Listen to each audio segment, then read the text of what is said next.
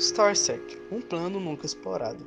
Responsável pelo controle da magia do universo, dizem as lendas que, em meio à galáxia inteira, as cidades são divididas entre pequenos planetas, pois um só não dava conta de tantos habitantes. Seus povos eram chamados de Starcerkers e tinham uma função única, que era de tomar conta do pó da estrela e o impedir de cair na Terra, já que, se caísse em mãos erradas, sabe-se lá o nível de poder que essa pessoa iria adquirir. Starsec estava localizado na terceira camada da realidade, próxima à raiz das realidades que compunham a árvore da realidade. Era muito fácil acabar com todo esse universo, bastava cortar uma das raízes, mas os Starks estavam fora da árvore. Era uma realidade do domínio próprio. Ninguém entrava, ninguém a tocava, ninguém a via. Pelo menos era o que todos achavam. Durante milênios, um viajante anônimo, em busca de poder e sabedoria, acabou por encontrar essa enorme civilização. Esse alguém teve contato com o pó das estrelas.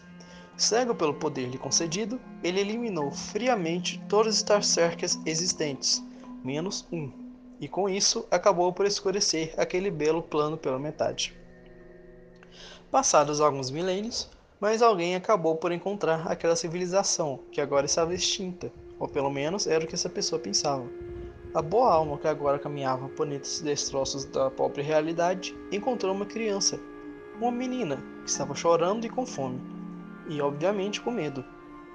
Ela estava em meio a dois corpos ósseos e os chamava de mamãe e papai. A garotinha, que tinha olhos dourados, fora levada para o Palácio Gênesis e os únicos que sabiam de sua história e seu planeta e o tamanho do seu poder eram, os, era o rei e a rainha do universo, Loto e Soraka, sua esposa. Com o passar do tempo, a garotinha teve a oportunidade de estudar.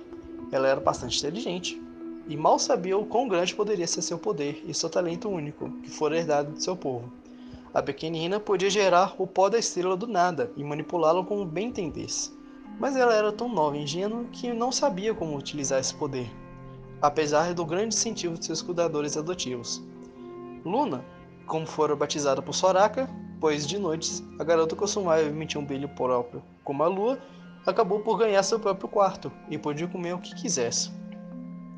Luna cresceu, achando que era a única sobrevivente de seu povo, mas ela não sabia que seus pais eram os reis e rainhas de Starsec, os manipuladores do pó mais poderosos que existiam.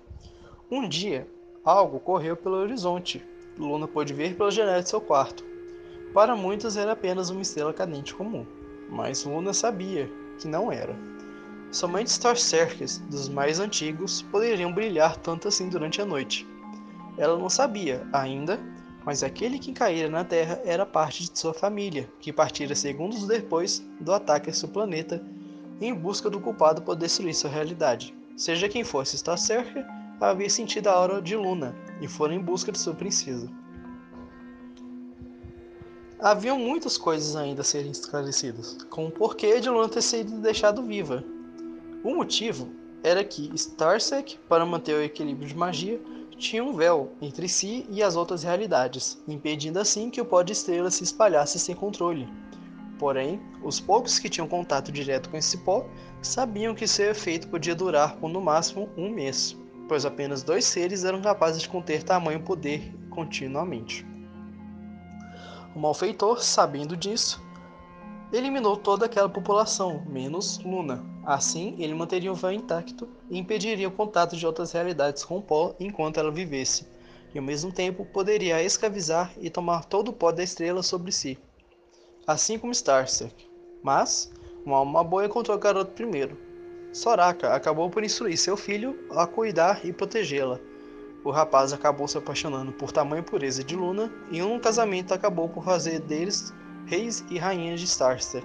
Mas deixar outro habitante daquele plano vivo não era plano do malfeitor. Enfurecido, esse malfeitor busca por a garota, que considerava seu domínio, e seu maldito irmão o jurou matar e agora está procurando pela garota.